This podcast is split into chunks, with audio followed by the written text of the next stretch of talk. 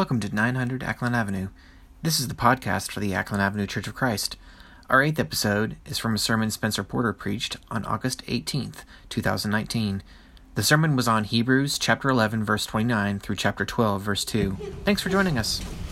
So, this is my first Sunday morning to preach. Uh, I've done Sunday nights before, I've done Wednesday nights. Um, I asked JP how long this should be, and he said try to keep it to at least 45 minutes so that everyone appreciates what uh, the length of his normal sermons. Um, but he texted me this morning and he said, Hey, I'm praying for you. And I said, Oh no, is that this morning? and, um, and he texted me back and said that John Maloney always does. Yeah, so that's not a new joke. Uh, but I did tell him that he shouldn't be praying for me, he should be praying for all of you guys for when I start bringing down the, the hellfire and brimstone, um, that, it will be too out of the ordinary for you guys. Um, the Old Testament reading that we had this morning from Isaiah and the psalm that we read, and then later the, the reading from Luke that we're going to have, they all seem really judgmental. Um, or they were all about judgment anyway. The, the passage in Isaiah that Matt read was all about a vineyard that was being built up, and then Isaiah warns the, the people of Israel and the men of Judah that if they don't turn things around, that God is going to uproot them as that vineyard. Um, then the psalm that Prentice read was also about judgment. It seemed to be a song about that very prophecy, which is really interesting because think that the, the psalm was probably written before the uh, before the prophecy in Isaiah. Um, but it would have, I would have loved to have actually heard how that was sung out. Um, and then the reading that we're going to have later in Luke, we get a really um, we don't see that side of Jesus much where he talks about judgment, but he says that um, uh, he comes to bring a fire on earth, and he wishes that it were already kindled, and he says that with an exclamation point. Um, however, the passage in Hebrews that goes along with these three other readings almost seems to be the opposite of a passage on judgment. Um, we're gonna we're gonna be reading from Hebrews 11 and a little bit in 12 in a little bit, um, but it seems to be or it, that's the passage on what a lot of people call the uh, the Faith Hall of Fame or the Hall of Faith. Uh, and there's a pretty hot debate on the internet about whether or not we should actually refer to that passage as the Faith Hall of Fame or the Hall of Faith. Uh, but I'm going to choose to use those terms this morning because I think it fits in nicely. Um, before I get started, I do want to tell you guys another story about uh, judgment and a Hall of Fame. Um, and the irony is not lost on me that most of our baseball fans are on a baseball trip this weekend, and I'm, of all people, going to tell a baseball story. Um, but this one's for, uh, for Tim and for Danny Ray, and definitely for Susan and any of you other baseball fans that may be getting lost in the crowd today. Um, I know JP could probably give these statistics and tell this story from memory, but uh, I can't. So I went to Wikipedia to make sure that I have my facts straight. That makes you teachers in the room nervous that I went to Wikipedia to find facts. Um, but I liked their summary, so I'm just going to read this summary um, from Wikipedia. Peter Edward Rose, born April 14, 1941, also known by his nickname Charlie Hustle, is an American former professional baseball player and manager. Rose played in the Major League in Major League Baseball from 1963 to 1986 and managed from 1984 to 1989. Rose was a switch hitter and is the all-time MLB leader in hits, which he had 4,256. Games played, 3,562. At-bats, 14,053. Singles, 3,215, and outs, he had 10,328. He won three World Series rings, three batting titles, one Most Valuable Player award, two Gold Gloves, and the Rookie of the Year award. He also made 17 All Star appearances at an unequivocal five positions. He played at second baseman, left fielder, right fielder, third baseman, and first baseman. Rose won both of his Gold Gloves when he was an outfielder in 1969 and 1970. In August of 1989, which was his last year as manager and three years after retiring as a player, Rose was penalized with permanent ineligibility for baseball amidst accusations that he gambled on baseball games while he played and managed the Reds. The charges of wrongdoing included claims that he bet on his own team. In 1981, the Baseball Hall of Fame formally voted to ban those on the permanently ineligible list from induction, after previously excluding such players by informal agreement among the voters. After years of public denial, Rose admitted in 2004 that he did bet on baseball and the Reds. The issue of Rose's possible reinstatement and election to the Hall of Fame remains contentious throughout baseball.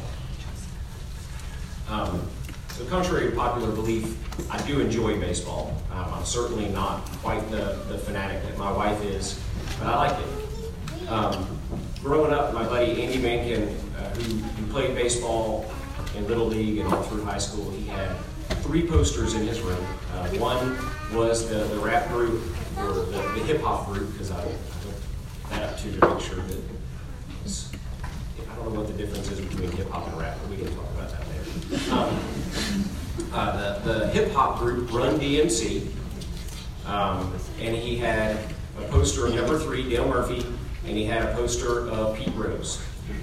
Um, and the thing that I remember most about Pete Rose was how cool it would be when he would slide head first into the base when he was trying to beat the pickoff throw, when he was stealing a base.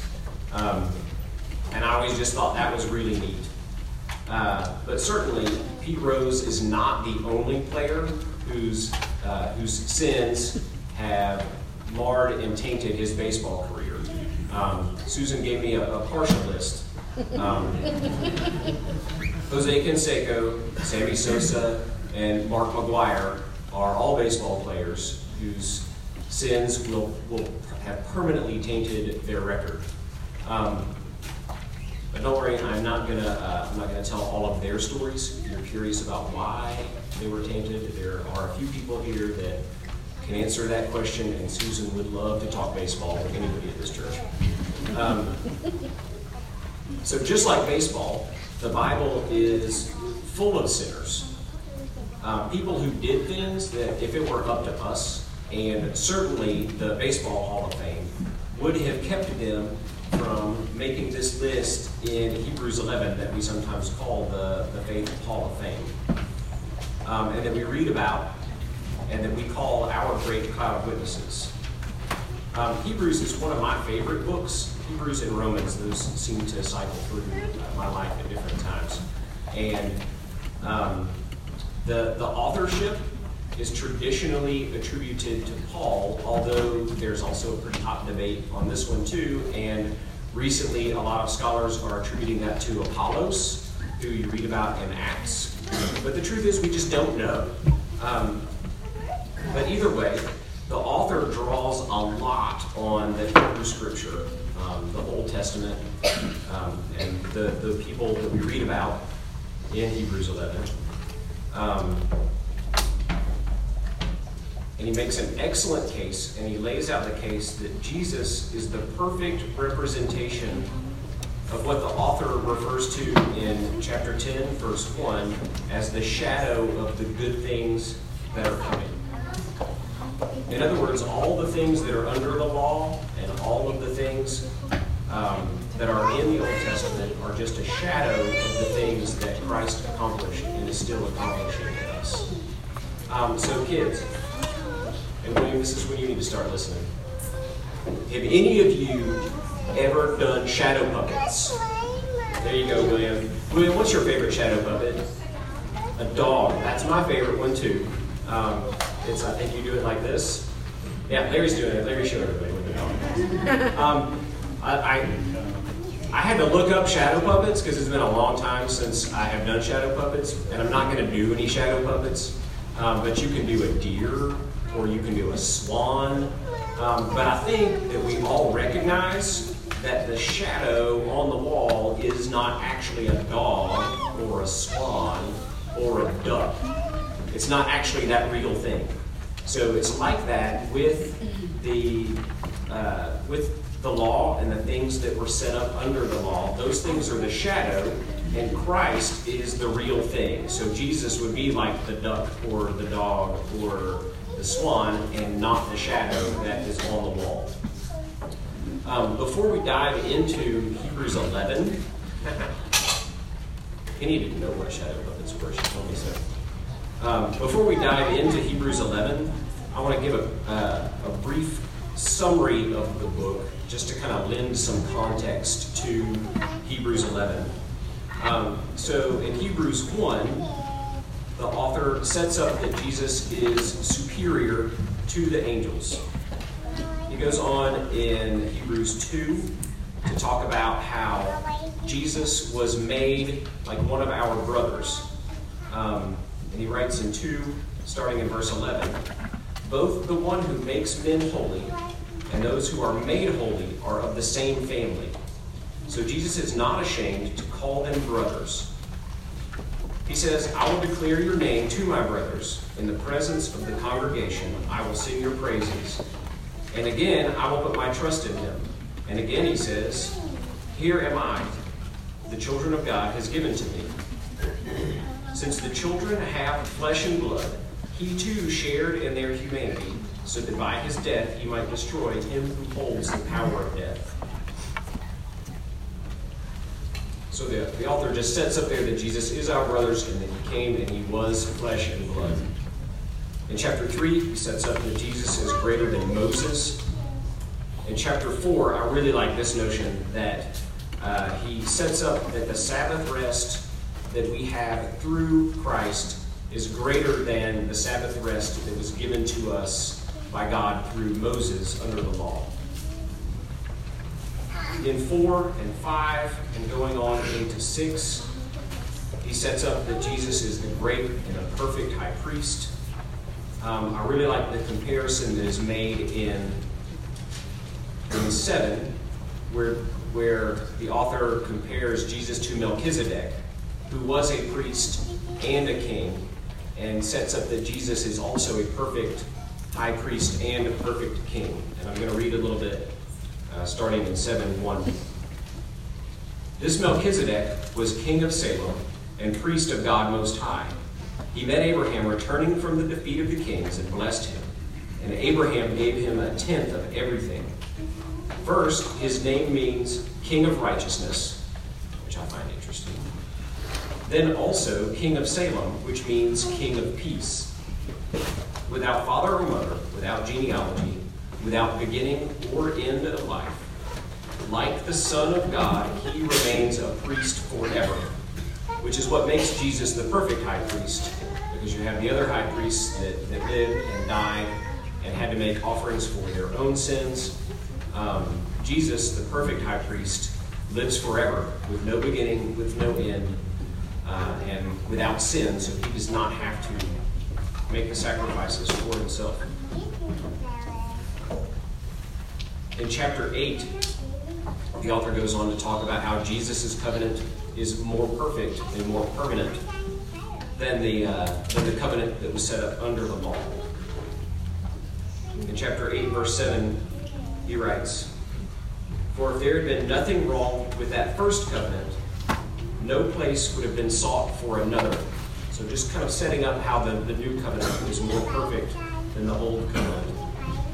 Um, in chapters in chapter 9 and in chapter 10, the author starts to set up about how heaven is the perfect tabernacle.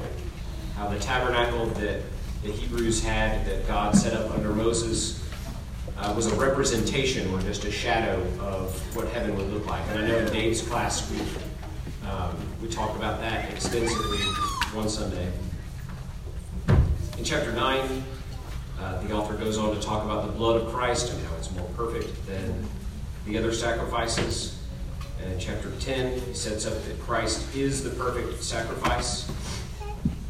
Um, in 10 13, he writes, Since that time he waits for his enemies to be made his footstool, because by one sacrifice he has made perfect forever those who are being made holy. The Holy Spirit also testifies to us about this. First, he says, This is the covenant I will make with them. After that time, says the Lord, I will put my laws in their hearts, and I will write them in their minds. Then he adds, Their sins and lawless acts I will remember no more. And where these have been forgiven, there is no longer any sacrifice for sin. So one sacrifice for all time. Um, and then I'm going to I'm going to go back to nine um, look at verse 13 and 14, just because I think this is really neat. Uh,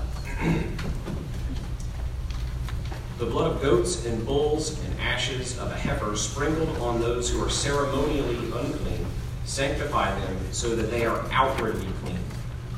So what, what that's talking about is how Moses would have to take the blood of a bull and a heifer and he would dip the hyssop in it and he would go around and sprinkle the blood on the people in the congregation. And I was just thinking about how gross that would be if, if JP one Sunday morning brought a bowl of blood and stirred it up and just went down the aisle and started splashing that on everybody. Um, but then, so the author goes on in verse 14 How much more then will the blood of Christ, who through the eternal Spirit offered himself unblemished to God, cleanse our conscience from acts that lead to death, so that we may serve the living God? And I thought about that, but then every every Sunday morning we actually take the trays of the blood and we go down the aisles and we take the cups of blood and we, we drink those so that the blood of the sacrifice we take it in and it becomes part of us. And I just like how much more perfect that act that we do every Sunday morning is more perfect than the act of of Moses having to go through and sprinkle the blood on the, the congregation of the Hebrews. I just thought that was really cool. Um, so that then gets us to chapter 11, which, um, don't worry, I think we're about halfway there. I'm not just getting started. Um,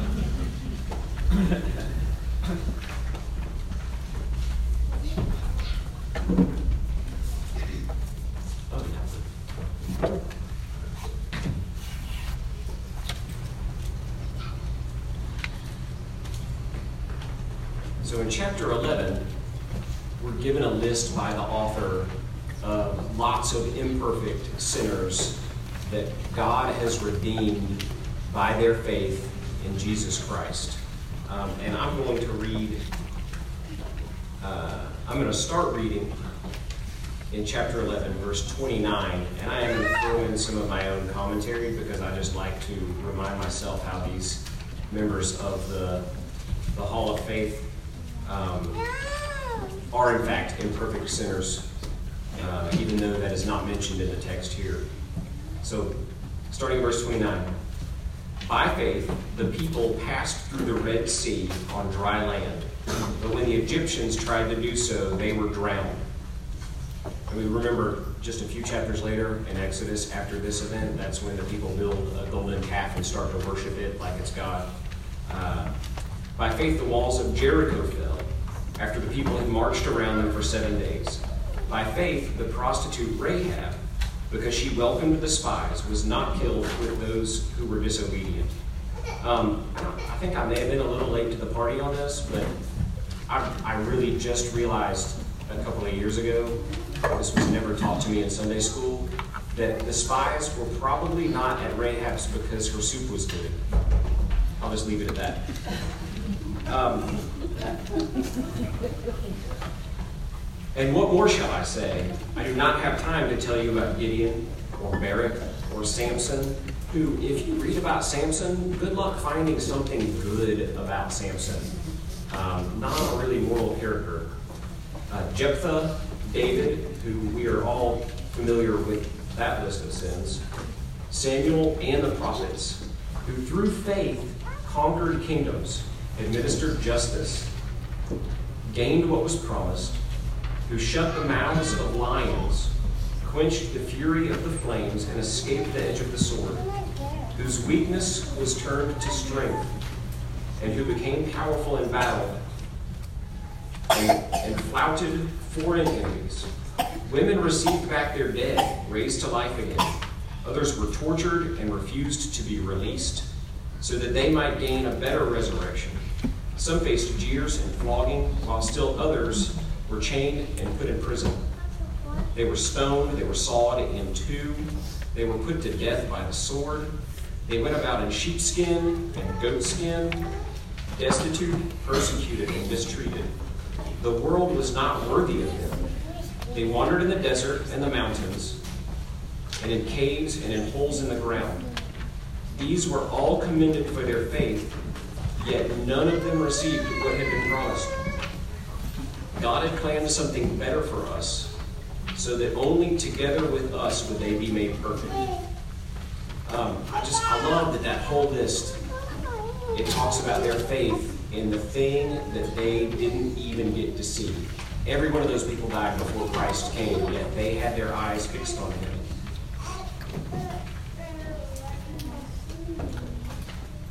Now, I'm not, I'm not saying that moral character isn't important. Um, we're going to take a look at that in, uh, in chapter 13 in just a minute. Um, but I'm going to read on in 12, verse 1. Therefore, since we are surrounded by such a great cloud of witnesses, let us throw off everything that hinders and the sin that is so easily entangled. And let us run with perseverance in the race marked out for us. So these people in verse 39, they were commended for their faith and not their morals. In verse, I what verse is that. In verse 34, the author talks about their weakness was turned to strength. Um, at work camp this summer, every night, we would go to a Devo over at Winston. And one night, there was a young lady who was one of the interns there that gave the Devo thought and she talked about Moses and how Moses was how Moses was when he encountered the burning bush, he was afraid and he kept giving excuses. He talked about how weak of uh, how weak he was at being a speaker and how he was unworthy of doing this. And she made the point that that is why she thinks that God chose Moses. Because if God chooses the powerful and the mighty and those who those who seem like they are powerful, then his strength could be attributed to them. But what God does is he chooses those who are weak, who are unlikely, who don't have the greatest moral character to be his heroes because he can then say that his strength is shown through those people.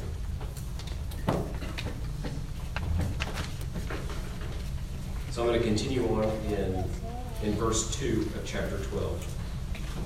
Let us fix our eyes on Jesus, the author and perfecter of our faith, who for the joy set before him endured the cross, scorning its shame, and sat down at the right hand of God.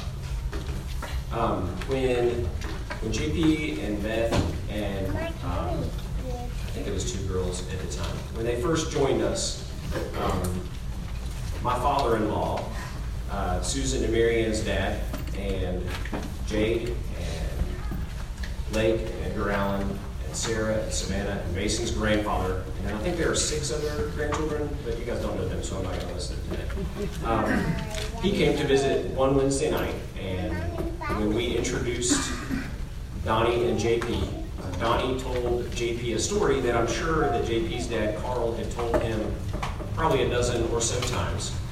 Um, but JP's dad, Carl, and Susan and Mary Ann's dad grew up together in the same little town in Alabama. They went to school together. They played on the same neighborhood baseball team. Um, in fact, Donnie gave Carl his first baseball glove. Um, and so, as as Donnie was telling this story, he said that uh, he and some of the other boys had invited Carl to church. Carl started going to church with them and eventually was baptized into Christ. And, and Donnie uh, was, was sharing this with JP and just telling him how excited he was that he played a part in helping bring Carl to faith. Um, and then coming full circle, uh, this summer at camp, after class one morning, um, JP asked Jay to stick around for an extra minute and said, "Hey, Jay, can you? Uh, this is going your senior year. It's kind of a that's kind of a big deal. Do you give much thought to being baptized?" Um, he said at that point, Jay Jay kind of teared up and she said, "Yeah, of course I think about getting baptized. I just always thought that it would be my grandfather." Um, and it was that discussion with JP that led to Jade and Edgar Allen getting baptized last Sunday. And I thought, as as I think about that story, how neat things come full circle with our own cloud of witnesses. How it was Donnie and some boys inviting Carl to come to church, and it was Carl raising JP, and and then the faith of JP sharing that, and then having that conversation with Jade. I'm sure you guys can see how that that comes full circle. Um, and it's and it's Donnie and it's Carl and it's the Eubanks and it's Don and it's the Grills and it's the Crouches and it's Judy and it's the Schumachers and the Jen Sandys. They are our cloud of witnesses. In the same way that uh, that Moses and Aaron and Rahab Gideon, they together, along with our own cloud of witnesses, share us, share with us their faith in, and they keep their eyes on Jesus. And it's and it's our cloud of witnesses. As I look around this room, I it is the people that I've just listed that is the reason that most of us are sitting in these pews um, when we were just college students and we showed up and we all had, uh, as Krill likes to talk about, those, those kids with long hair and earrings and tattoos. And the, the very people that, that should have maybe shunned us a little bit, welcomed us in like we were their children. And they are our cloud witnesses.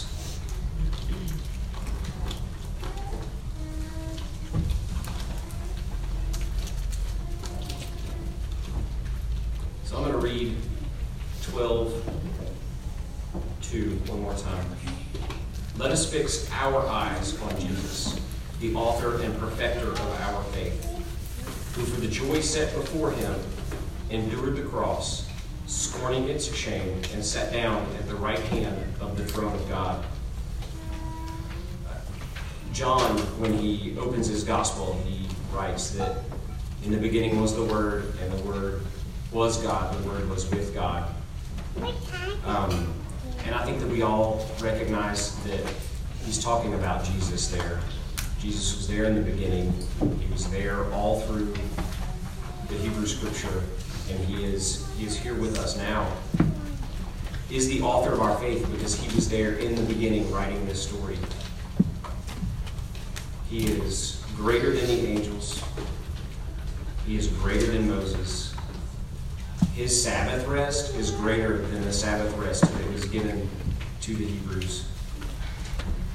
He is the great and perfect high priest and king, and he is the perfect sacrifice. Um, and in chapter 13 of Hebrews, my Bible? I lost my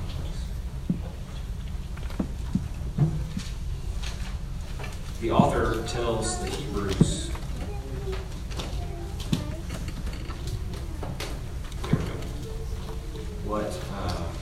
they should do in response to this. So I'm going to read. Um, in closing, I'm going to read from Hebrews 13, starting in verse one. Keep on loving each other, brothers. Do not forget to entertain strangers, for by doing so, some people have entertained angels without knowing it. Remember those in prison as if you were their fellow prisoners, and those who are mistreated as if you yourselves were suffering. Marriage should be honored by all, and the marriage bed kept pure, for God will judge the adulterer and the sexually immoral. Keep your lives free from the love of money, and be content with what you have. Remember your leaders, skipping down to verse 7. Remember your leaders who spoke the word of God to you. Consider the outcome of their way of life and imitate their faith. Jesus Christ is the same yesterday, today, and forever. To skip up to verse 15. Through Jesus, therefore, let us continually offer to God a sacrifice of praise, the fruit of your lips, and confess his name. And do not forget to do good and to share with others, for with such a sacrifice God is pleased. Obey your leaders and submit to them and their authority.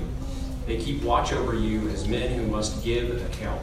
Obey them so that their work will be a joy and not a burden, that would be of no advantage to you. Pray for us. We are sure we have a clear conscience and desire to live honorably in every way. So, what does he say to do?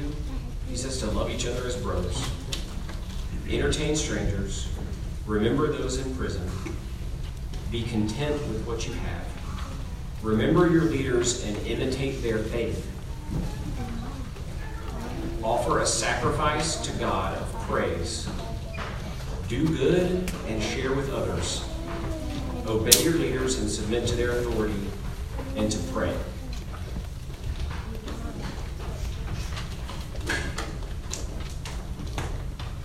So if there's any need that you would like to express, it is Jesus who invites. So please come forward as we stand and sing. You've been listening to 900 Acklen Avenue, the podcast for the Acklen Avenue Church of Christ. If you'd like more information about our community, our church website is http colon slash slash acklen.org. Thanks again for joining us. God bless.